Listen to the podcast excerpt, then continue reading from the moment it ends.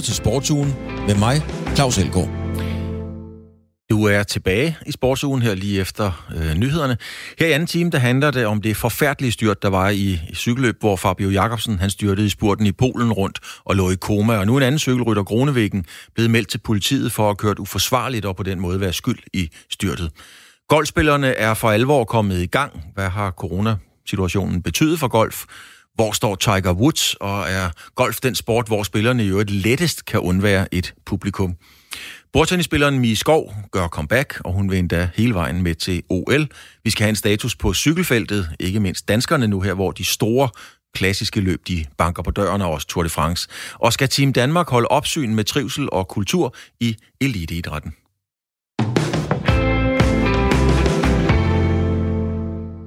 Den 23-årige hollandske cykelrytter Fabio Jacobsen har kæmpet for sit liv efter et frygteligt styrt i spurten på en af etaperne i cykelløbet Polen rundt. Fabio Jacobsen kom i klins med Dylan Kronevæggen i spurten, og det endte med et voldsomt styrt, der sendte Fabio Jacobsen i koma. Nu har Fabio Jacobsens hold meldt Kronevæggen til politiet, og det polske politi er ved at undersøge sagen. Skal der rejse sag og sigtelse mod Dylan Kronevæggen? Det er det, der er spørgsmålet. Den del af sagen kommer vi til senere. Men er det egentlig ikke bare sådan, det er at køre en spurt skulder ved skulder? Øh, man bruger også lidt albuer, når der er brug for det. Søren Lilleholdt, du ved en del om at køre spurter. Du har to gange været i den grønne pointtrøje ved Tour de France, deltaget fem gange i øvrigt, og så har der været dobbelt junior-verdensmester. Søren, din kompetence til at mene noget om det her, den er mildt sagt slået fast. Hvad var din første tanke, da du så Fabio Jacobsen styrte? Jamen altså, for det første var det jo et frygteligt syn at se, ikke også? Øh, men, men Øh, og klart, så, så er det jo ikke, det er ikke okay at, at køre, som, som Kronevæggen gør. Men, men når det så er sagt, så, så, så er der ikke noget unaturligt i den måde, han kører sin spurt på. Øh, han, kører, han trækker over til højre, ingen tvivl om det, og der er heller ingen tvivl om, at han gør sig bred på de sidste er det 25-50 meter, hvor at, øh, Fabio, Fabio Jacobsen forsøger at komme indenom. Men, men der er ikke noget nyt nyt under solen. Han gør ikke noget, som øh, ikke øh, jamen, stort set alle øh, garvede sprinter ville have gjort på det tidspunkt der. Så du ser ikke øh, nogen øh, udtalte ulovligheder den måde, Kronevæggen gør det på. Sådan, hvordan er aftalerne i sådan en spurt? Altså er der nogle uskrevne regler om, hvor hårdt man må køre på hinanden? Jamen, altså, jeg vil ikke sige, at det er ulov. Altså, jeg, jeg, jeg vil gå så langt at sige, at, at, at det ikke er okay at gøre, som han gør. Men, men, men det, det, de gør, Øh, I de fleste tilfælde, hvor der, øh, spurterne bliver kørt på den måde, hvilket de gør ofte, altså det er næsten mere... Øh, altså det, det, det, det bliver gjort øh, gang på gang, bliver, den, bliver spurterne kørt på, på den måde, og nogle gange bliver den også kørt endnu værre, uden at der sker noget. I de fleste tilfælde, så får de jo lukket af, og så ham, der eventuelt kommer bagfra, øh, og er lukket inde. Han trækker sig lidt, fordi han godt kan se, at der ikke er plads. Øh, så, men, men, men, men der er ingen tvivl om, at han får lukket af, og han må få lukket for, for, for hårdt af, og det er ikke okay. Og det er der heller ikke, der, jeg skal der ikke have, have nogen tvivl om, at, at det havde været på sin plads, eller det er på sin plads, at give ham en straf og deklassere ham, og måske en bøde via UCI eller noget. Men når det så er sagt, så, så, så er det det, der burde, burde gøres, og ikke noget yderligere, fordi det, ikke, det han gjorde, er noget, som de gør per per instinktrytterne, og det ved de godt, også, også Fabio Jakobsen. Er der sådan en gentleman agreement ja. om, at øh, man må gerne skubbe lidt, man må gerne bruge albuerne lidt, men der er også en grænse, altså sådan en, en tommelfingerregel, en uskreven regel internt om, hvordan man gør det her? Jeg ved ikke rigtig, om der er en decideret regel, men, men, men de her spurter, de er jo så øh, super intense, øh, og især de sidste, de sidste 100 eller 150 meter, hvor, at, og, hvor de er så tætte, som de er, der, der, der, der foregår det hele jo en instinkt. Det er jo ikke noget med, at øh, man tager øh, og vurderer en, øh, konsekvensen af, hvad det er, man gør. Man gør det, der skal til. Og det er jo at gøre sig en lille smule bredere, eller komme lidt ud med albuen. Øh, når man, hvis man ser på Kronevækkes situation, altså det er meget muligt, at han godt vidste, at det var Fabio, der sad der. Hvis han på et eller andet tidspunkt på 200 meter mærkede, måske bemærkede, at han sad der, men han har jo ikke et bakspejl på. Og han sidder ikke og kigger bagud, mens han spurter. Han kan bare mærke, der kommer en, og han kan jo, han kan jo ikke mærke, hvor, hvor tæt han er, eller hvordan han kommer. Andet end, at han kan se, at hvis han stikker albuen lidt ud, så er der i hvert fald ikke plads Og der er det jo så Fabio Jacobsen, der har taget en beslutning måske på ved 150 meter. Det er en meget, meget kort øh, afstand, hvor alt det her det foregår. Det her foregår de sidste 50-25 meter og ind over, ind over stregen også. At, at Fabio Jakobsen beslutter at køre indenom et sted, hvor der måske, da han betager den beslutning, var plads men på en spurt, øh, på en afgørelse i en spurt, på sådan et, i sådan et cykelløb, hvor det er så intenst, der kan man altså ikke altid forvente, at der er åben hele vejen. Bare fordi der er det, når der mangler 150 meter. Eller 100. Der, der er kommet rigtig, rigtig mange penge i cykelløb på, på det niveau, øh, Lilleholdt. Kan du se, at efterhånden, som der kommer flere og flere penge ind i det, så køres, så køres der også mere og mere hensynsløst og kynisk?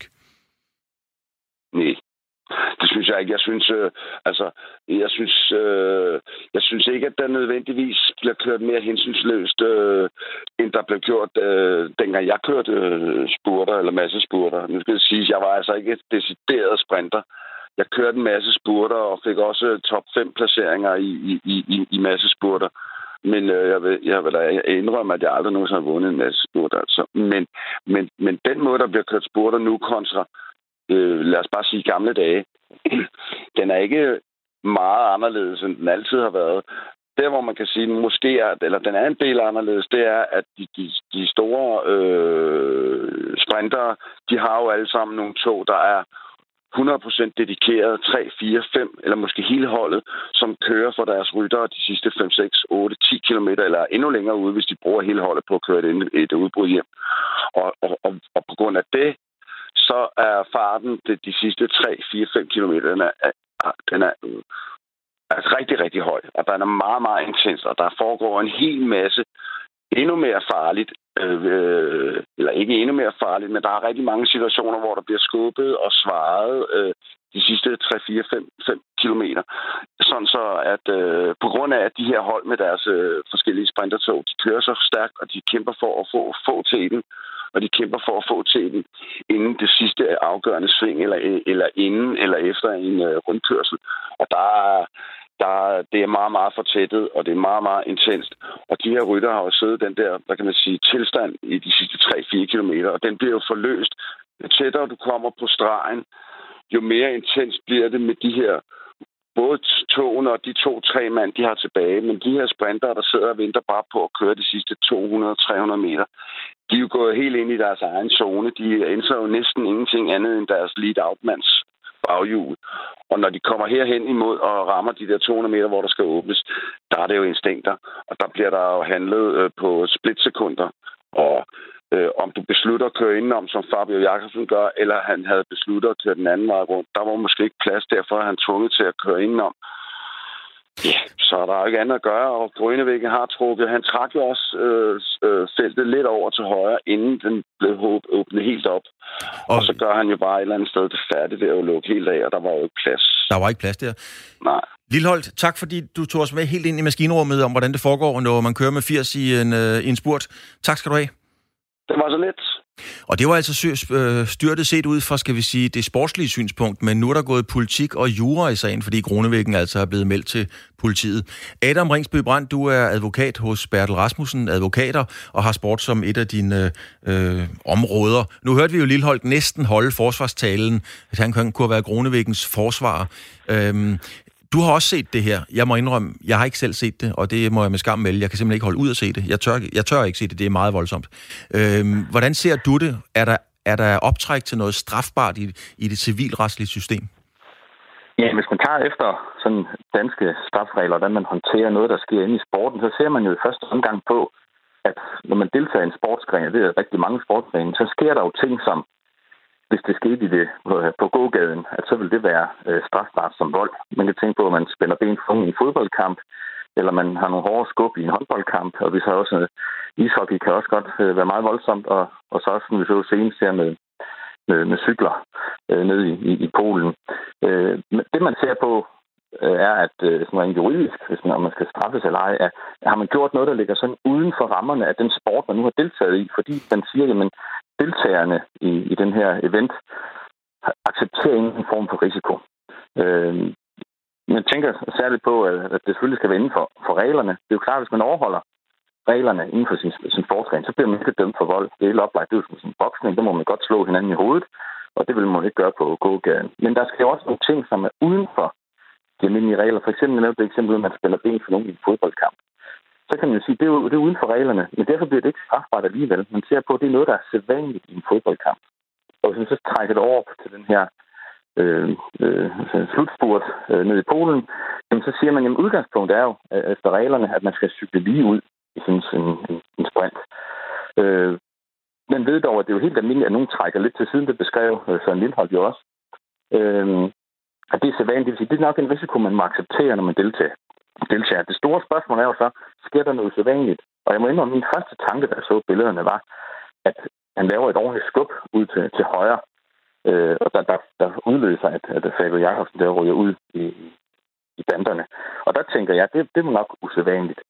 Øh, men når man så øh, hører altså en lille forklaring her, så, så kan man jo sige, at han vil da være en glimrende forsvarsadvokat, der han kan for, forklare sådan her, fordi hvis man siger, at det er så vanligt i en sport, øh, i sin, sin slutspurt, at det sker sådan her, jamen så vil det formentlig ikke være strafbart efter de regler. Men hvad er det for en straframme? Nu skal jeg ikke øh, bede dig om at gøre dig klog på det polske øh, straffesystem, men hvis det har været i Danmark, hvad er det så for en straframme, vi taler om?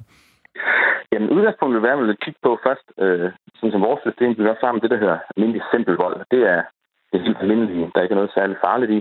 Der kan man blive fængslet helt op, øh, altså op til tre år. Det er ikke, der bliver brugt øh, så meget som en straframme. Vi så for eksempel den her ishockey-sag, hvor øh, der var en, en, en, en ishockeyspiller, der, der slog en anden i hovedet. Det gav et 20 dages øh, betinget fængsel. Øh, netop fordi det var en del af en sport, hvor, hvor man jo har pulsen op, og der handles på instinkt, som du også øh, betaler måske inden for cykelsporten. Øh, det der så kan være, hvis man siger, at der er jo rent faktisk, man siger, at det er en strafbar handling, der er foregået, jamen så øh, har vi også øh, med øh, en paragraf, der sådan regulerer, hvis man har lavet det særligt voldsomt og særligt farligt. Og der må man jo sige, når nogen kommer cyklerne med sted mellem 80 og 100 km i timen, og man bevidst skubber dem, jamen, så er det nok særligt farligt ude i, i den situation. Der kan jeg straffe ham helt op til, til 6 år. Hvad er så proceduren nu? Fordi vi ved, at det polske politi er gået ind i sagen. De, altså, Kronevæggen er blevet meldt. Det er jo ikke det samme, som han er blevet, han er blevet sigtet. Øh, men, men hvad sker der nu? Vi ved, de samler bevis. De har taget øh, cykelhjulene rent faktisk. De har afholdt, afhørt nogle vidner. Hvad er det, der sker nu i den her sag? Jamen, de, øh, politiet skal jo ind og kigge på, og nu vil jeg sige, hvis det var igen, for mig til, hvis det var i Danmark, det var sket, så ville man jo starte med at kigge på, et, at, at, at der sker noget, der er usædvanligt for sporten. Og der er det meget almindeligt, at man i, øh, inden for, for, for politiet i Danmark vil afvente, hvad, hvad, hvad, hvilken øh, domme, hvilke afgørelser kommer der ind for det sportslige system. Altså, for eksempel får en bøde for UCI, og er den bøde noget øh, så vanligt, øh, så vil man jo også sige, at det er nok fordi, at øh, UCI, altså dem, der har forstand på det her, vurderer, at det er noget øh, meget almindeligt, øh, at det kan ske. For om det er en ekstraordinær hård straf på grund af de særlige omstændigheder inden for det sportsretlige system, så vil man nok gå ind til politiet og gå videre i sagen. Og så skal man så kigge på, gør han faktisk noget særligt strafbart øh, ved at skubbe, hvis man vurderer, at det er det, han gør, og det er det usædvanligt. Men det næste er jo også, vi har i straffen, det er, at han gjort det med vilje, altså har fortsat til, at han vil skubbe i. Og der hørte vi også, at Nissan forklare, at det er slet ikke sikkert, at han har indset, hvor tæt øh, ham her var på, eller overhovedet hvem det var. Og der kan man jo sige, at det er et problem, at man ved at fortsætte til at, at skade nogen på den måde. Det skal han også have, udover at der rent faktisk er foregået noget specielt. Når man tager det her udenfor, skal vi sige, øh, sportens egne domstole og, og, og, og den måde, man kan sanktionere på der, øhm, har det så nogen betydning, at det er noget, der foregår i kampens hede? Vil det være en formidlende omstændighed, eller? Ja, ja, det er øh, uden tvivl. Altså man vil både se på, at hvis, hvis det er noget helt almindeligt, så, så, så er det meget lidt sandsynligt, at man overhovedet bliver straffet. Øh, og selvom hvis man skulle straffes der, så vil det også være, være noget, som man sige det, man ser det selv pulsen er oppe, øh, adrenalin kører og så videre, og der er en eller anden form for accept af risiko. Øh, man ved, at det her kan ske, når man deltager i en spurt. Så det vil formentlig udmønte sig på, på, på straffe. Og nu nævnte den her ishockey spillersag, øh, hvor, hvor man blev, blev slået. Jeg kan at hvis man i forbindelse med øh, øh nattelivet har slået en på samme måde, der ligger ned, så tror jeg, at straffen har været en højere. Og, og øh, når nu at, at den her sag kommer i gang, altså nu hørte vi jo næsten Søren Lilholdt, øh, ja, han kunne have ageret forsvar for Kronevæggen. Vil, vil forsvaren ikke komme med, han kan jo finde 200 opløb fra de sidste to cykelsæsoner, der ligner hinanden. Her var der så bare nogen, der væltede på en, på en meget trist måde. Ja, fordi det, jeg tror, grund til, at vi har fokus på det, det er, at, at det fik nogle voldsomme konsekvenser.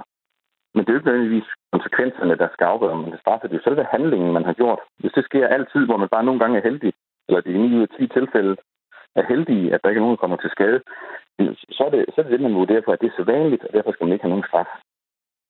Har øh, anklagemyndigheden, som du ser det, en øh, sag, en god sag i forhold til at, at, at kunne dømme øh, Kronevikken?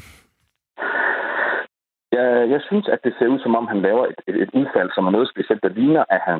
Altså, det, jeg synes, jeg så, var, at han det, det lige da han godt vidste, at der kom en meget tæt på, og han så simpelthen vælger at skubbe ud, da han ikke kan nå at presse ham ordentligt ind. Og det, det lys, jeg synes, at det er strafbart. Men når vi så har hørt, som Søren Lilleholdt forklare, at det er så meget sædvanligt, det der sker, ja, så har man noget, der tæller i den anden retning. Så det er nok lidt, svær en at, at vurdere, før man har hørt nogle vidneudsagn også, og nogle ekspertudtalelser. Det er i hvert fald en uh, usædvanlig sag. Det er den første af sin karakter inden for cykelsporten, så vidt vi kunne støve op. Adam Ringsbø Brandt, for advokat nede hos Bertel Rasmussen uh, Advokater. Tak fordi, at du uh, gav os en orientering om, hvad det er for en uh, retssag, der venter derude. Selv tak. Golfsæsonen er kommet i gang med de store turneringer. Lige nu spilles der PGA Championship, og Henrik Knudsen, du kommenterer for Viasat. Øhm, hvad har coronaen egentlig betydet for golf? Vi har ligesom sat fokus på det, både med basketball, amerikansk fodbold og europæisk fodbold. Hvordan har golfsporten egentlig været ramt af coronasituationen? Det gik jo fuldstændig i stå, ligesom så meget andet, og rejserestriktionerne har jo haft voldsom indflydelse, fordi det er jo sådan et, et omrejsende cirkus, hvor øh, deltagerne kommer fra, fra mange forskellige lande, og øh, karantæneregler, og det hele har, har virkelig præget, undskyld, præget det meget, og øh, man har måttet være meget, meget opfindsom og, og lave sådan et, øh, et lukket selskab uden tilskuere for overhovedet at, at komme i gang. Men det er så lykkes, og, og man er heldigvis i gang både i Europa og USA nu. Nu har man snakket så meget om øh, omkring det her med at, øh, at dyrke sport, altså afvikle uden øh, publikum og uden publikums, øh, ja, nogen der hæpper osv. Der har vi siddet på, på redaktionen og tænkt, golf, det må da være det letteste sted i hele, på det store sportsarena, og for, for en spiller at optræde uden tilskuere. Er, er det også der er en vildfarelse, eller er det rigtigt? Nej, du, du er på sporet af noget. Det, det er selvfølgelig meget lettere i, i golf end, end i meget andet. Der, der, der mangler dog noget, vil jeg sige. Altså nu, nu hører vi flere af spillerne her under, under USPGA Championship. Det, det er jo en, main af, af golfsportens fire majors, at der mangler noget, noget, noget spænding, der mangler noget, nogle klapsalver, der mangler nogle tilskuere, der opmuntrer og, og alle de her ting. Men, øh, men jo, altså golf er der i forhold til andre ting væsentligt lettere, og det er også derfor, at golfsporten var noget af det første, der kom i gang øh, i USA især. Og, og alle de andre sportsgrene, som du siger, basketball og baseball og alt det der, de har kigget meget på, hvad er det, golfsporten har gjort. Og de har haft fat i uh, øh, PGA Tourens officials og, og, og hørt, hvad er det, I har gjort? Hvad kan vi lære af det her, og hvad skal vi gøre? Og så videre. Så, så det har, de har været de første. De amerikanske basketballspillere, de samlede sådan en coronafri boble i Orlando i, i Florida for at afvikle mesterskabet. Har golfen lavet nogle medietiltag, der på den måde også har givet opmærksomhed? Hmm, ja, men altså, de, de laver de her bobler også, og der, så der er meget, meget få også. Udover at der ikke er en tilskuer, så er der meget få pressefolk og meget få øh, officials. Altså alt er skåret helt ind til, til benet. Selv, selv nogle øh, tv-produktionsfunktioner øh, er flyttet væk fra banen og ligger så i et eller andet studie, øh, om det er i Orlando eller London og, og så videre. Så, øh, men direkte tiltag, det kan jeg ikke lige komme i tanke om. Nej, tværtimod, man, man har forsøgt at at komme i gang for, for at redde, faktisk for nok øh, hovedsageligt for at redde tv-kontrakterne, fordi specielt på PGA-turen, det er nogle kæmpe kontrakter, og skal man først til at tilbagebetale på dem, så, så er det endnu værre, jo. Vi skal til sidst i, i programmet, Henrik, der skal vi tale om, hvordan de danske cykelryttere står her, hvor klassikerne begynder at komme i gang. Nu, nu er golfen øh, i gang. Hvor står de danske golfspillere? Vi har jo gjort det godt, må man vil sige, i de senere år. Uha, der tales meget om, om dansk golf rundt omkring i verden, der det, det man bruger det der populært, det der udtryk med punches above their weight, altså præsterer over øh, evne i forhold til vores størrelse og så videre. Det har vi gjort i mange år. Men lige nu, der har vi faktisk ikke en eneste spiller i top 100 øh, på verdensranglisten.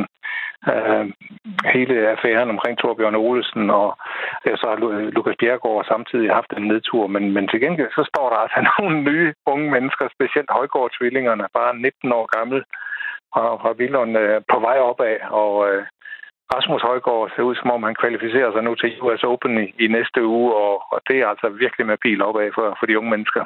Så vi har arvetagere på vej. Øhm.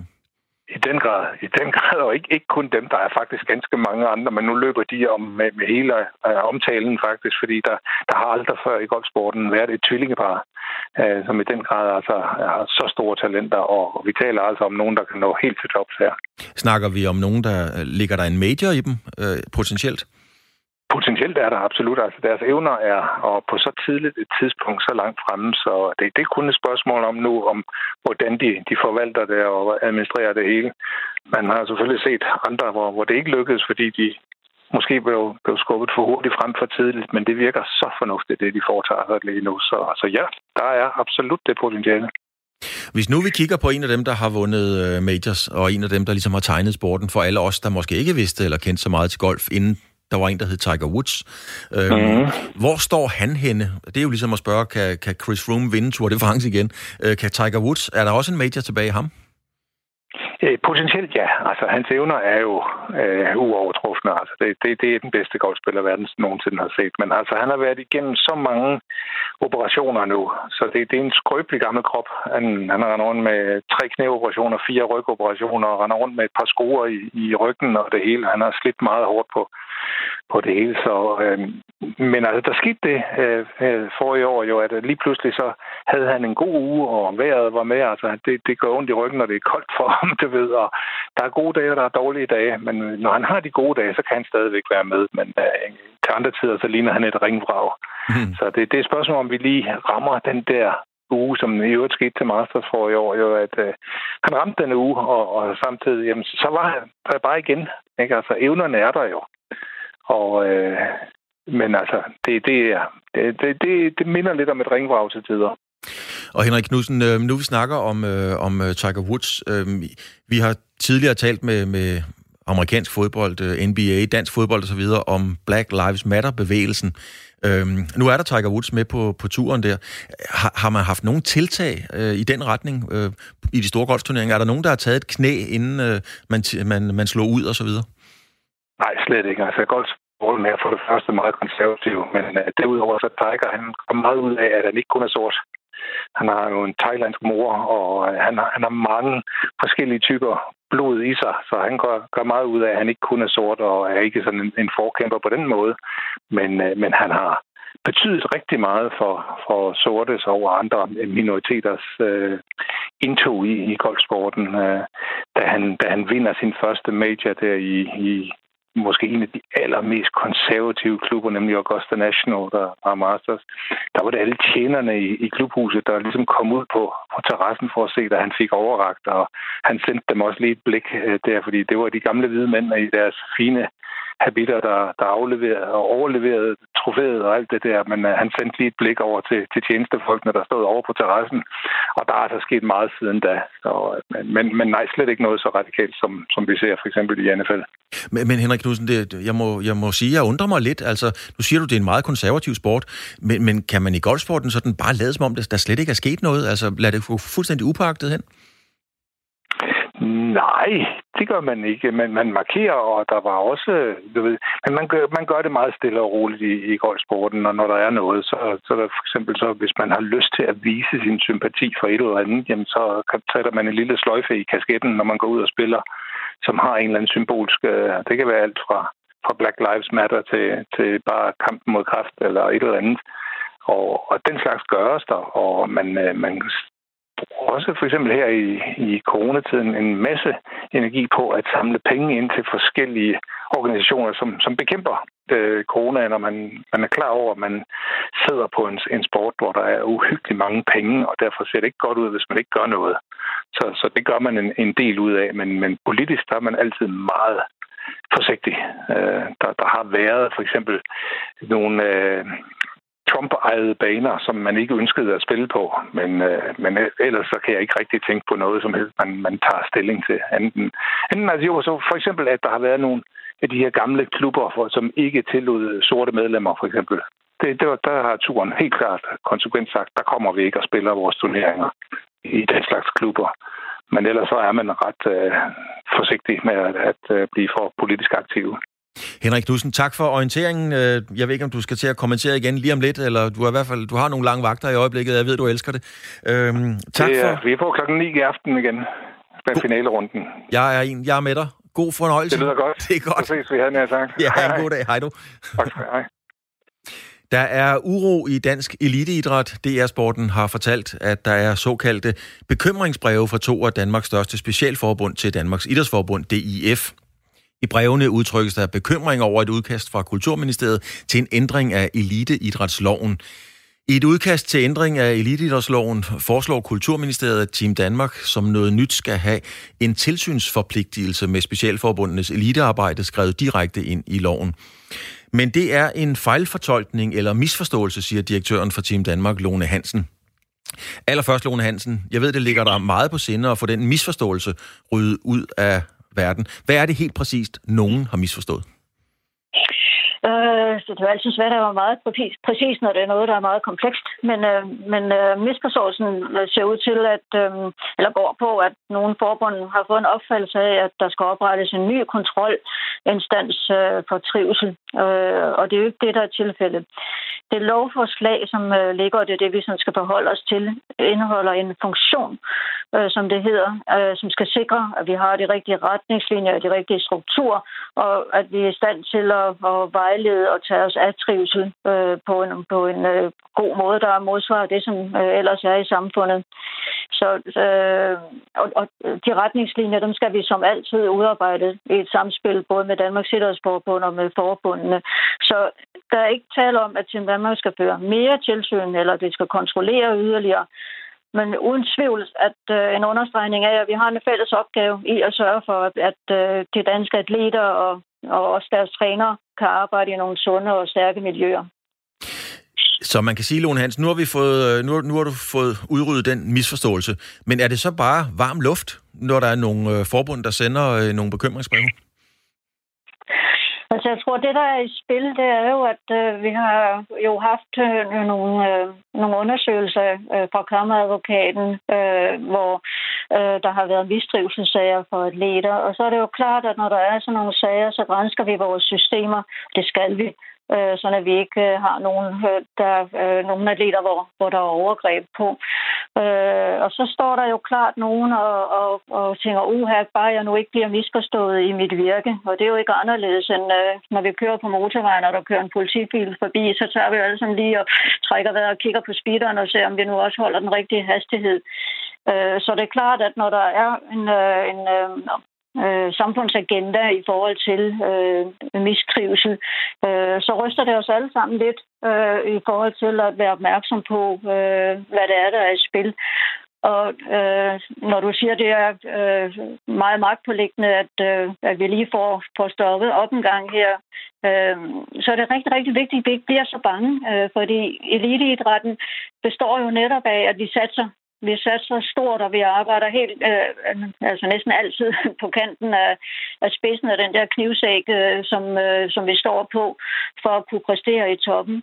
Så hvis vi får frygt ind i det her system, øh, så tror jeg, at vi bliver handlingslammet, og der er nogle trænere, der er i risiko for også at øh, stoppe op lidt for meget og øh, ikke kunne øh, agere i det nu, som de står i. Men det lyder for mig som om, at der er hvad skal man sige på godt dansk, noget fniderfnader i dansk eliteidræt. Er det hele sådan meget touchy for tiden? Øh, jeg, jeg tror, at alle, der har noget med eliteidræt at gøre for tiden, er, er touchy. For vi skal bare sige øh, corona og lukninger, og hvad skal vi kigge efter? Hvornår er det næste konkurrence? Øh, har vi et OL, der står derude? Altså, der er rigtig, rigtig, rigtig meget i spil. Og så har vi så mistrivselssager øh, oveni, før vi er, er kommet rigtig på øh, den rigtige vej igen i forhold til at finde en god konkurrence og finde øh, en, en god aktivitet at arbejde i. Så jeg tror, du har ret i, at, at situationen lige nu er en smule touchy hele vejen rundt.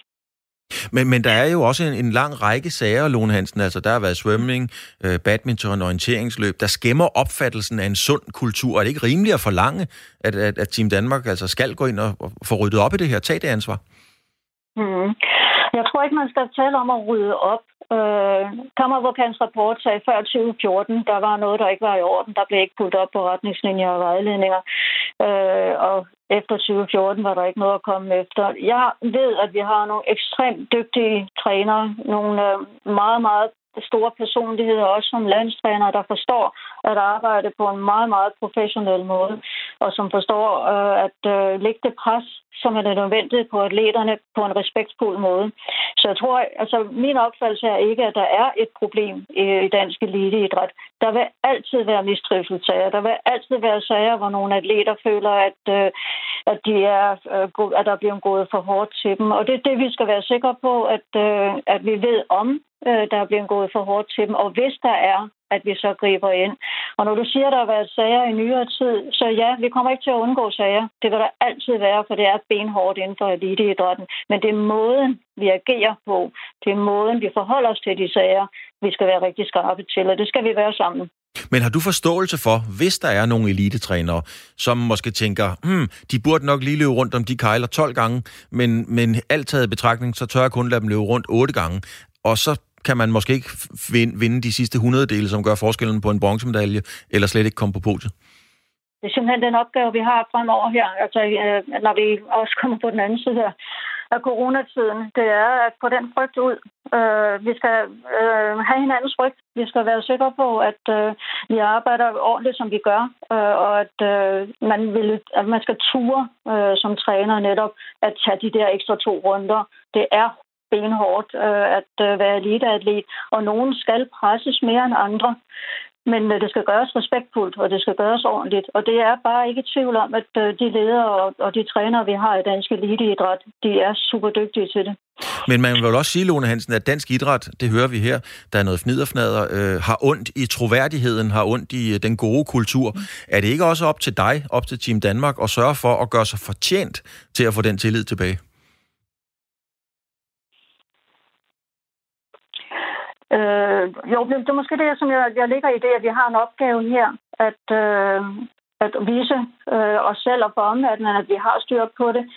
Øh, vi har nogle gode retningslinjer, vi har nogle gode strukturer, og øh, jeg tror ikke, vi skal fortjene øh, noget tilbage, øh, fordi vi har i de senere år jo øh, sager. Øh, og det, jeg prøver at sige, det er, vi kommer ikke til at undgå møgssager. Vi kommer ikke til at undgå, at der er nogle atleter, der bliver utilfredse, eller nogle træner, der træder over øh, grænserne.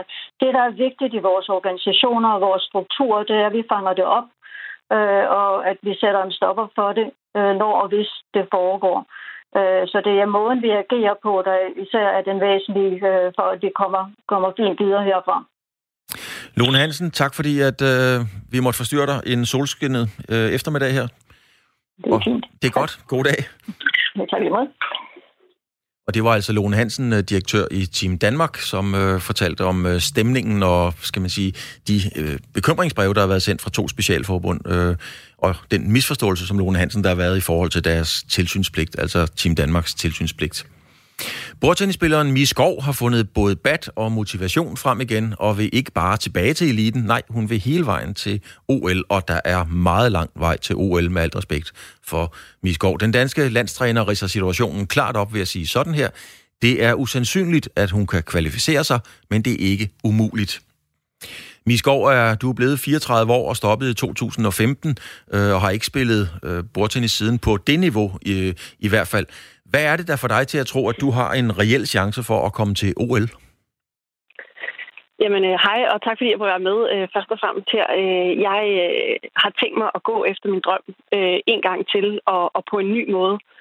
Og den nye måde er at, at gå ind til det med et, et andet og mere øh, fuldendt og balanceret mindset, øh, som jeg synes, jeg, øh, jeg har nu, fordi jeg har arbejdet rigtig meget med mig selv. Så øh, jeg vil rigtig gerne gå den her vej øh, igen på en ny måde, hvor jeg øh, nyder processen i langt højere grad, end jeg formåede, da jeg sidst spillede på topplan, og da jeg kvalificerede mig i 2012. Så det skal være på en ny og meget mere blid og kærlig sæson den her gang. Det skal jeg simpelthen forstå, Miskov, fordi det, du siger ja. til mig, det er, at du nød det faktisk ikke, da du var på toppen. Nej, det gjorde jeg faktisk ikke. Altså det, det der var med, med mig, da jeg spillede på, på toppen øh, sidst, det var, at øh, jeg følte lidt, at jeg så tingene meget sådan sort-hvid, og jeg følte lidt, at jeg havde en form for skyklapper på, og kun havde, havde det at vinde øh, i hovedet, og kun havde det som fokus. Og det gjorde, at det var et enormt barsk miljø, både at være i sådan sportsligt, men også inde i mig, for jeg følte aldrig rigtigt, at jeg kunne gøre noget godt nok, øh, heller ikke når jeg vandt. Så for at, at sige det sådan så klokkeklart som muligt, så øh, har jeg faktisk aldrig fejret en sejr. Og det skal det være slut med, fordi at jeg har fået øje på, at det der med at være i en proces, som jeg oplevede også under Vild med Dans i øh, 2013, det her med at kunne nyde det undervejs og fejre de små succeser undervejs og kunne glæde sig og kunne være måske en lille smule stolt også. Det kunne jeg så godt tænke mig øh, at sætte i spil, så jeg ligesom også ja, formår at være på en rejse og nyde den undervejs. Men, men hvad er det, Mida? Hvor fik du øje på det? Hvor, hvor fandt du lige pludselig ud af at få øje på, at nu skal jeg til at have det rart med det, jeg laver? Hvordan, hvordan opdager man lige pludselig det? Ja, Jamen, godt spørgsmål. Altså, jeg tror egentlig, at, at det var lidt, øh, da jeg sådan sluttede min karriere, øhm, fandt ud af, hvor meget jeg egentlig havde taget det at være rigtig dygtig til noget, og har arbejdet benhårdt for noget i 15 år. Bare tage, tage ens dygtighed for givet, og tage ens resultater for givet, og tage, tage de mennesker, der har hjulpet en, tage dem lidt for givet, og måske i virkeligheden være sådan lidt utaknemmelig. Så det der med, når, da jeg så havde lagt mit bad på hylden og ligesom skabte familie og blev mor, øh, og, og pludselig mærkede en, en kærlighed og, og en, en taknemmelighed, som var ud over det sædvanlige, når man, når man bliver mor, tænker jeg, eller far. Øh, det tænkte jeg, at, at hvordan søren kan det være, at jeg ikke havde formået at have fokus på det under min karriere. Altså tænk, hvor meget sjovere det kunne have været at være rigtig dygtig til noget og give det fuld skrald, og samtidig kunne nyde det, der er at nyde undervejs det gad jeg virkelig, virkelig godt at, at prøve igen. Øhm, og jeg gjorde det også lidt under vild med dans, og det var faktisk der, jeg fik øje på, at det der med at være et team og gøre noget sammen med nogle andre, og have glæden med undervejs, og noget ydmyghed og noget taknemmelighed, det ønsker jeg sådan at sætte i spil Øhm, så det banker mit hjerte helt sindssygt meget for nu, og jeg bliver simpelthen nødt til at prøve at gå efter det. Men, men Mie, hvordan, hvordan kommer det til udtryk? Altså, hvad vil du rent faktisk gøre, når du har vundet nogle kampe? Vil du juble mere? Sætter du dig hjem og tænker det positivt igennem, mm. eller hvordan udmyndter det sig? Jamen, jeg tror sådan, altså det, som jeg sådan kan, kan mærke allerede nu, jeg har spillet nogle kampe for min danske klub i Hillerød her de seneste sæsoner. Øhm, jeg har ikke trænet rigtigt, men jeg har spillet en del kampe. Og der, øh, der kan jeg mærke, at, at det er lidt som om, at de her skyklapper, de ligesom er væk. Altså, jeg, jeg formår at se tingene i et lidt større perspektiv, og meget mere nuanceret. Så jeg, jeg er sådan helt lavpraktisk, så får jeg øje på, sådan, okay, der er nogen, der har sørget for at sætte bord op i den her hal, og sørge for, at vi kan stå og spille her. Der er nogen, der har bagt en kage. Der er nogen, jeg kunne sige tak til. Der er noget at glæde sig over. Øhm, så, så det der med ligesom at få øje på, på andet end sig selv og sine egne mål, og at det alt andet lige er meget mere behageligt og sjovt at være i, når man formår at, at åbne øjnene og nyde det, der er at nyde, for det er der selvsagt også. Og det er ikke fordi, at jeg skal være blød som smør, og jeg ikke går efter at vinde. Øh, og det der drive og det der killerinstinkt, som jeg jo også ejer, det vil jeg stadigvæk bibeholde. Men jeg ønsker at takle både min sejre og min nederlag på en, på en anden måde, som bliver mere blid og, og kærlig. Men, men nu vil jeg meget nøde lyde ironisk, så du må ikke opfatte det sådan. Mm. Men, men, men hvordan bliver du bedre til at save en bælger ud af bordet ved at, at kunne bage en kage? Jeg har ikke nogen intention om at kunne øh, bage en, en god kage overhovedet, men, men det, det, det, jeg, det jeg, der, hvor jeg ved, at jeg er stærkere end før, det er, at jeg er mere i synk med mig selv. Altså, jeg kender mig selv langt bedre, og øh, min balance er bedre, så når jeg står der og skal save en bælger ud ved 10-10, så vil jeg våge at påstå, at jeg har en helt anden ro, fordi der er noget mere end at vinde og tab. Øh, der er noget mere end det bare sort og hvidt. Øhm, og de der skyklapper er væk, så jeg, jeg har det bare bedre, og jeg er gladere. Øhm, så hun kan bare komme an, hende der Belgian. Så skal jeg simpelthen spørge dig, fordi det kommer jeg lige til at tænke på nu. Men hvem er det, du skal ja. bevise noget for? Fordi først så tænker jeg, okay, du vil mm. gerne bevise noget for, for Idræts Danmark. Så nu står jeg og mm. tænker, mm. er det, er det virkelig over for dig selv, du skal bevise noget? Jeg synes faktisk ikke, jeg skal bevise noget. Altså, jeg har ikke en følelse af, at jeg skal bevise noget. Jeg, jeg kender godt mit værd, og jeg ved godt, hvad jeg er værd, både som menneske og sportsligt. Så det er ikke der, den ligger. Men det ligger i, at, at jeg har formået at dyrke min sport på en måde, som ikke har været sund at være i for mig. Øhm, og det vil jeg rigtig, rigtig gerne gøre om. Jeg kunne godt tænke mig, og som jeg var inde på før, at kunne fejre det på en anden måde. De små sejre undervejs, og kunne nyde at træne, kunne, kunne acceptere ting og anerkende ting og glæde mig undervejs. Så, så, så egentlig er det bare en, en enorm glædelig proces, jeg, jeg skal ind i, som selvfølgelig også bliver vanvittigt hård. Jeg kender udmærket godt vejen til at blive den bedste øh, sportsøver, som man overhovedet kan blive. Men jeg mener, jeg har de rigtige forudsætninger for at nå dertil, og derfor begiver jeg mig i, øh, i krig med det. Lad os kigge lidt på det helt sportslige, fordi en ting er, at det mm. mentale, det skal selvfølgelig følge med, men så vidt jeg ved, så er du nummer 859 på verdensranglisten, deromkring. Øhm, jeg vidste ikke engang, jeg havde en placering. Jo, det er du rent faktisk. Altså, der, okay, der, er kun, okay. der er vist kun seks OL-billetter til, til europæiske spillere. Altså, hvor ja. er din, hvad er din største udfordring? Er det hurtigheden? Er det udholdenheden? Øh, hvad, hvad, hvad er den største udfordring for dig? Åh, oh, jamen, den største udfordring, det er jo i princippet, at nåleåret, det er så tiny, tiny. Altså, det er så svært at få en af de her billetter. Men jeg bliver nødt til at gå efter det. Øh, og jeg tror også på det, ellers ville jeg aldrig have begivet mig ind i det her. Og så tror jeg også på, at det er enormt vigtigt at gå efter det, ens hjerte banker for, og det, man drømmer om, og ikke at være bange for at mislykkes. Fordi hvis man bliver bange for at mislykkes, på det, man rigtig gerne vil opnå, jamen, hvis du ikke går i krig med det, så synes jeg, så i min optik, så har du allerede mislykkes, hvis du ikke går efter det, du, du brænder for. Så, så det, der også er mit mål i det her, det er jo at gå efter det, jeg, jeg ønsker, og det, det, jeg tror på, det, der er min drøm. Om den mislykkes eller ej, det er ikke mit fokus. Mit fokus er at nyde det undervejs og være i den her læringsproces, som det også er, og gøre det på ny. Det motiverer mig virkelig meget. Men hvad er det i selve spillet? Fordi hvis nu det havde været en, øh, en bokser, kan man sige, så, så havde det helt sikkert været benarbejdet og afstandsbedømmelse og de her ting og sager. Hvad er, det for, hvad er det for dig i selve spillet, som er, som er sværest at komme tilbage og finde frem igen efter fem år? Mm, jamen, jeg tror egentlig, det er den her tålmodighed. Altså, mit, mit, mit spil og mit spilsystem er meget hægtet op på det her med at være, være aggressiv og gerne vil afgøre boldene hurtigt og spille med enormt meget skru og enormt meget fart. Øh, konkurrencen er blevet enormt meget stærkere, siden jeg stoppede, så der vil være rigtig mange unge spillere, som, som øh, har et, et andet og et mere også nuanceret spil i virkeligheden, hvor der bliver taget noget fart ud af boldene. Øh, boldene er også blevet anderledes, siden jeg stoppede. De er nu lavet af plastik og, og er blevet en smule større, så, så man kan sige, at spillet nu byder op til længere dueller, altså en større tålmodighed. Det vil sige, at det er sværere at afgøre boldene, som var min force førhen. Til gengæld er jeg jo blevet en stærkere spiller, øh, fordi jeg jo også mit personlige virke er personlig træner, så jeg, jeg har ligesom styrken med mig, så man kan sige, men tålmodigheden og, og vedholdenhed, tror jeg, er, er den, jeg skal, øh, den, jeg vil have fokus på, for at blive så dygtig som muligt op til. Men når nu bolden er blevet anderledes, og du er blevet 34 mm. år, så ens mm. reflekser, når man er 34, må jo i sagens natur være lidt langsommere end for fem år siden. Er det en fordel så med de nye bolde? Mm, jeg, jeg føler ikke, de er langsommere. Øh, tværtimod, jeg, jeg, føler, jeg føler virkelig, at jeg, jeg er i min bedste fysiske form øh, nogensinde. Og i og med, at jeg har slået til en bordtennisbold, siden jeg var fem år gammel, og nu er jeg 34, så, så, så føler jeg lidt, det er ligesom at have lært at cykle. Altså, jeg, jeg, jeg kommer ikke til at, at reagere øh, langsommere, forhåbentlig før jeg bliver øh, 55. Altså, jeg, jeg, i træningslokalet føles det ikke sådan. Det føles tværtimod, som om jeg er hurtigere, fordi jeg er blevet stærkere i min krop. Så jeg, øh, ja, jeg er rimelig fortrøstningsfuld, hvad det angår. Mia, jeg har et, øh, et, et program her på stationen, der hedder, på Radio 4, der hedder Fremkaldt, hvor jeg har talt med, ja. med sportsfolk. Og, og, og dem, jeg har talt med, som har holdt op, der har vi talt meget omkring det her med at kunne håndtere stillheden. Altså det her med, at telefonen ja. ringer ikke så meget. Øh, man er ikke så meget på i forskellige sammenhænge. Hvordan har du haft det? Mm. Fordi du har været meget eksponeret, og pludselig var der meget stille. Hvordan har du håndteret det? Øhm, jamen, det, det blev jo egentlig lidt erstattet med, øh, hvad kan man, der var OL, og så var der vild med dans, og, og i og med, at jeg vandt vild med dans, så var der jo enorm hype omkring det lige efter og så videre, ikke? Men så skabte jeg jo familie og fik min søn i 2015, så jeg havde rigtig meget andet at, at tage mig til. På daværende tidspunkt kommer øh, Benjamin, min søns far, ud for en ulykke. Han får en, en blødning i, i hjernen, som gjorde, at vi var tæt på at miste ham.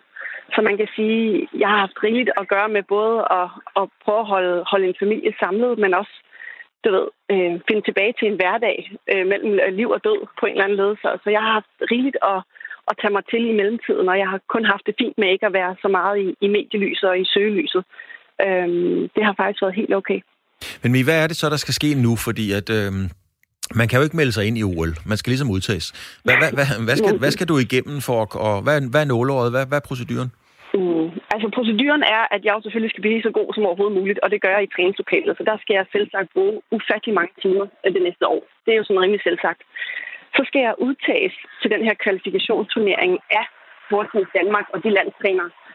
Øhm, og der skal jeg øh, i den proces have, have bevist mit, mit, mit bordtennisvær, altså mit niveau ved at slå øh, fire top 100-spillere, øhm, for ligesom at blive indstillet til at kunne få lov at stille op til den her OL-kvalifikation. Når jeg så stiller op til den, hvis jeg bliver indstillet, eller når jeg gør, forhåbentlig når jeg gør, så, øh, så som du var inde på, så er der måske 4-5 billetter til rådighed der for europæiske spillere, og vi er måske 70, der stiller op. Så det er ikke lige at walk in the park for at få sådan en billet. Øh, det er jeg heldigvis klar over, men det kræver også selv sagt som nummer et utroligt øh, hårdt arbejde, men forhåbentlig også en nydelse i den her proces. Det er i hvert fald mit mål. Miskov, tak fordi at du mm. Øh, ville tage os med ind i øh, maskinrummet, dit hjerte og dine tanker mm. omkring det her ja, at gøre. Og jeg tror ikke, at øh, jeg bliver upartisk ved at... Jeg mister ikke min integritet ved at sige held og lykke med det. Tak skal du have. Tak. Det, det er godt. Ha' en god dag. Hej. I lige måde. Hej. Hej. Ja, det var Mie Skov, som altså efter fem år faktisk øh, tager battet i hånden igen, og vi prøver at kvalificere sig til OL. Præmisserne er ret klare. Der er seks billetter til europæiske spillere, øh, og der er 70, der stiller op. Skov ligger nummer 859 på verdensranglisten, øh, så der er et pænt stykke vej. Øh, men rammer hun sit niveau, som landstræneren siger, så er det bestemt muligt men ikke nødvendigvis sandsynligt. Så skal det handle om cykelløb. De store cykelklassikere er kommet i gang, og senest var det jo med Milano Sanremo, og nu nærmer både Tour de France og de andre forårsklassikere, som jo er blevet rykket lidt rundt på det hele. Og vi har, øh, som så ofte før, Emil Axelgaard, efterhånden en god ven af programmet, øh, med. Emil, du skriver for sitet feltet.dk, altså et cykelsite, hvor man kan få meget brugbar viden omkring cykling. Nu er de kommet i gang, de har været i gang derude. Øh, hvor står de danske cykelryttere lige nu? Hvis vi ser på den danske vinkel, så synes jeg faktisk, at det har været en, øh, en, en blandet start. Der, det har været, der har været lovende takter fra nogen, og så er der nogen, som måske ikke helt har været der. Øh, jeg synes først og fremmest, så har vi jo fået en stor sejr allerede øh, med øh, Mads Pedersen, som meget overraskende vandt en, en decideret massespurt. Han er jo ikke sprinter, øh, men, øh, og, og normalt kører de sådan set slet ikke massespurter for ham. Men øh, det valgte de at gøre på anden etape i Polen rundt, som er et World Tour løb, et stort løb. Øh, og der slog han meget overraskende øh, verdensstjernen øh, Pascal Ackermann, som er en af verdens hurtigste sprinter. Så det var, det var en rigtig stor skald og, og vigtigt for hans, hans, hans selvtillid at få en første sejr i, i regnbogtrøjen. Og så den anden, som, som virkelig har været imponerende, det har været, øh, været Jakob Fuglsang, som, øh, som i årets første klassiker Strade Bianche på grusvejene nede i Italien var en af de aller, aller stærkeste, og måske spillede lidt for, mus- for, for tidligt med musklerne, og, og, og derfor løb tør for kræfter i, i, i til sidst i det, der var en, en regulær hedebølge, og ender så som nummer 5. Men han bekræftede så også sit øh, høje niveau i Polen rundt i den her uge, hvor han har udsigt til at ende som, som nummer to øh, samlet bag kometen, fænomenet Remco i Venepol. Så, så de to, de har, de har virkelig, de, de, de, er kommet, de er kommet godt på land. Noget, som, øh, som slog mig, Emil, det var jo netop, som du selv siger, med Mads Petersen. Han pludselig begyndte at køre en øh, masse spurt ovenikøbet købet med de helt store og stærke drenge. Er, det, er han ved at blive omskolet? Altså ser vi lige pludselig en Mads Petersen, som skal køre med om den grønne trøje i Tour de France, for eksempel? Nej, det tror jeg ikke. Altså, det er han ikke hurtigt nok til. En af grundene til, at han vinder den masse spurt, han gør en rigtig flot spurt, men det er, at, at det trackhold, han kommer med øh, til det løb, havde et, øh, især et, et tog, der allerede på papiret øh, i, øh, var i særklasse det bedste, altså et lead-out, der fører ham frem i spurten. Så han bliver afleveret helt perfekt. Øh, når han skal, skal op mod de... Nu var Ackermann der, men, men de to store andre supersprinter, der var i løbet, Dylan Gronevæggen og, og Fabio Jacobsen, de var begge to ude af løbet efter den der, det meget omtalte styrt, øh, som var på første etape, som betød, at, at Fabio Jacobsen faktisk var i livsfare i, i, i, i en længere periode. Øhm, så, så, så der manglede nogle store navne, og han blev afleveret perfekt. Hans rolle i turen er en anden. Der skal han først og fremmest hjælpe øh, Richie Port og, og Bauke Målema, som især Richie Port virker, virker virker skarp øh, lige nu. Så det bliver hans opgave først og fremmest. Men der er ingen tvivl om, at de, i kraft af det resultat, han har her, så kan det godt være, at han får lov at køre nogle spurter øh, i turen. Og der kommer ikke så mange store sprinter til turen. Jeg tror ikke, han kan, eller han kan ikke vinde en etape øh, mod dem, der er der. Men, øh, men han kan, kan godt lave nogle resultater i det omfang, han får lov, og det bliver meget bestemt af, hvor, hvordan det går på Port og Mole med. Men når man nu ser Mads Petersen altså trods alt vinde den her spurt, øh, han har ikke fået den foræret, er han så en type, tror du, at man øh, på en etape i turen vil lade komme afsted med, med otte andre, fordi så ved de jo godt, at han bliver svær at slå i spurten om det? Altså igen, det afhænger af, hvor meget frihed han får. Altså hvis det viser sig, at, øh, at Port og Mole, at de kører med om podiet, så tror jeg, at han får begrænset frihed. Men på de der mellemetapper, Øhm, der, øh, altså, der, der kan han sagtens komme afsted. Øh, det, det, det, han, han er stærk nok til at vinde en etape. Problemet er, at han er en relativt tung fyr.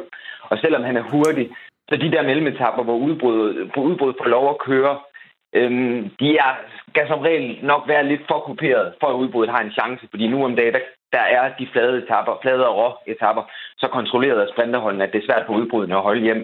Så derfor er han som type ikke rigtig skabt øh, til, øh, til nødvendigvis at kunne vinde så mange Grand Tour-etapper. Øhm, så så øh, hans potentiale er størst i brugskindsklassikerne til, til oktober. Nu kan man sige, at øh, kortene har været holdt sådan lidt tæt til kroppen under corona, men nu, kan de ikke, nu, nu skal man vise, hvad man har. Øhm, er der noget, der har været overraskende for dig for nogle af holdene, der er kommet meget styrket ud, eller, eller meget svækket ud? Har der været nogle ændringer i hierarkiet, som du har bidt mærke i? Altså, det, det er helt stort, hvis man skal sige, øh, der har været måske, ud over det grimme styrt, øh, som har været meget omtalt med Fabio Jacobsen der, øh, så har der ligesom været tre hovedfortællinger, vil jeg sige. Øh, den første hovedfortælling er, at vidunderbarnet, som jeg var inde på før, Evenepol, den nye Mærks, som allerede i sidste år i en alder af 19 år blev, øh, blev øh, nummer to til VM i enkeltstart, vandt VM i enkeltstart, vandt sin første klassiker i Klassiker San Sebastian, og som lagde ud inden coronapausen ved at vinde to etabløb. Han forbedrede sig nærmest 10 procent fra løb til løb, og alle var sådan lidt, hvor god er han blevet i den her pause. Og han, har, han lagde ud med at vinde i decideret bjerge i Burgos. Det var vi lidt usikre på, om han kunne, men det kunne han. Og så kørte han Fuglsang og alle de andre midt over i går med et 50 km solo i, i Polen. Så han er allerede nu i en alder af 20 år skræmmende og har vundet, de, når sidste etape er slut i dag, så har han vundet de fire etabeløb, han har kørt. Så det har ligesom været den ene fortælling, at han allerede nu er, er skræmmende stærk. Så den anden fortælling har været, at vi har en, en, en, en anden belgier, Wout van Aert, der kommer fra, øh, fra, klasse, eller fra cykelcross, og som har, hele tiden har været har kurs mod at blive en, en ny klassikerstjerne. Og han har vundet, gjort rent bord i de italienske klassikere ved først at vinde uh, Strade Bianchi, og så i går ved at vinde uh, Milano Sanremo en fantastisk afslutning. Um, og han um, har virkelig cementeret sin status som uh, den, den nye store klassiker-komet sammen med, med den anden crossstjerne, Mathieu van der Poel. Og han kører så for et jumbohold, og det er så den tredje fortælling. Det er, vi ser jo alle sammen frem til den der store, det der store opgør mellem, mellem Jumbo og Ineos i Tour de France, hvor vi har Jumbo med Tom Dumoulin, med Primoz Roglic, med Steven Kreuzvik, og vi har Ineos med Geraint Thomas, Egan Bernal og Chris Froome. Og de har lige kørt den helt store generalprøve nede i, øh, nede i Tour de Lang. Kongeetappen er faktisk lige slut her for en halv time siden. Og øh, der var de op mod hinanden, de to store hold, og der fik vi ligesom øh, udmålt øh, styrkeforholdet. Og jeg har hele tiden haft fornemmelsen, at i år var det Jumbo, der var de stærkeste, og jeg har hele tiden haft Primoz Roglic som en relativt klar turfavorit. Og efter det, vi så i det løb, der må man sige, at der har Roglic styrket sin position som favorit, og Jumbo har styrket deres position som det, det stærkeste hold. Altså i går fik Inde også nærmest, nærmest pryl af, af, af dem, og i dag så det så bedre ud. Men, øh, men, men da, da Bernal skulle køre mod, mod Roglic til sidst, så var Roglic i særklasse og vinder løbet øh, med to etappesejre ud af tre mulige. Øhm, og Bernal så som toer. Og, og der var det ildevarsel for inde os, at Geraint Thomas var, var, var, var decideret dårlig, og, og Froome var helt væk i går og rejser sig så i dag, men er stadigvæk meget, meget langt fra sit topniveau, selvom han kører som hjælper, mens at, at Jumbo slutter med tre mand i top 5. Så, øh, så lige nu hedder den i hvert fald 1, hvis ikke 2 eller 3-0 til Jumbo i kampen mod Ineos. Emil Aksgaard, lige til sidst her. Vi har tidligere i programmet, mens du har siddet og passet dit arbejde og fulgt med i de cykelløb, der har været, talt med blandt andet Søren Lilholdt øh, om, hvordan man kører en spurt, og vi har talt med en, med en jurist, Adam Ringsby Brandt, omkring det her med Kronevæggen er blevet meldt til politiet. Hvordan har cykelfeltet reageret på, at man har valgt at, me- at melde Kronevæggen til politiet? Øh, jeg har faktisk ikke hørt så mange reaktioner på selve det forhold, at han er politianmeldt. Øhm, jeg tror egentlig, jeg synes egentlig mere det, som... Øh, i starten der blev han lagt meget på hadkronevæggen, men jeg tror også, at den almindelige, øhm, altså, den almindelige opfattelse er, at han kører en ureglementeret spurt. Han afviger fra sin bane, og det må man ikke. Men han gør ikke noget, som mange andre sprinter ikke gør. Og øh, diskvalifikationen er berettiget, men det er noget, man ser. Øh, det er så bare ærgerligt, at, at det, det får så alvorlige konsekvenser. Og der peger pilen i høj grad på, på, på de polske arrangører, og det er nok, nok i virkeligheden i stigende grad dem, der er blevet udsat for kritik. Dels så kører de en massespurt, som vi kender, de slår sig op på, at det er World Tours hurtigste massespurt, fordi de, de spurter ned ad bakke, og det er i det hele taget en farse, at de har fået lov til at køre den spurt nu i, jeg tror, 10 år i træk, og det skulle gå galt før eller siden. Og så er der også været debat om, at, at, at de barriere, de har, de var helt, helt håbløse. Det lever slet ikke op til, til kravene, og det er også en af grundene til, at, øh, at Jakobsen slår sig så voldsomt. Så det er i virkeligheden, øh, jeg synes mere og mere, at, at, at, at pilen peger øh, mod, mod, mod arrangørerne, som, som, som ikke har gjort deres arbejde, og dermed også øh, på UCI, som jo skal sørge, altså det internationale cykelforbund, som skal sørge for, at de ting er i orden. Og, og en, en status på, på Fabio Jacobsen, som øh, for folk, der ikke ved det jo, altså styrtede helt forfærdeligt i en øh, infight med, med, med Kronevæggen og lå i, i koma. Hvad er status på hans, øh, det du ved omkring hans, øh, hans helbredstilstand lige nu? Ja, det er jo kun de meldinger, vi har fra, fra holdet. Øh, men altså, med, han gennemgik, jeg tror, det var en fem timer lang operation. Han har mere eller mindre knust sit ansigt. Altså, øh, så det var en øh, voldsom ansigt, øh, ansigtskirurgisk øh, operation, han var igennem. Til gengæld så ser det ud som, at, at, at alt, hvad der er under ansigtet, øh, det er sluppet relativt nådigt, øh, og, og han er ikke i livsfare længere, og han er ved bevidsthed. Øhm, øh, så på den måde endte det lykkeligt i forhold til det, vi frygtede i starten. Men, men der venter der i hvert fald øh, en, en øh, lang tid, inden, vi, inden vi, vi, vi ser ham tilbage på, på cyklen igen. Emil Axelgaard, du skal helt sikkert tilbage til tasterne. Skrive på feltet.dk, der kan man gå ind og kigge på øh, din uh, vurdering af, hvad der er sket i cykelsporten i dag, og hvad der i øvrigt kommer til at ske. Tak fordi du havde tid og lyst til at være med. Det var fornøjelse. Lige over. Klokken er blevet 16, og der er nyheder.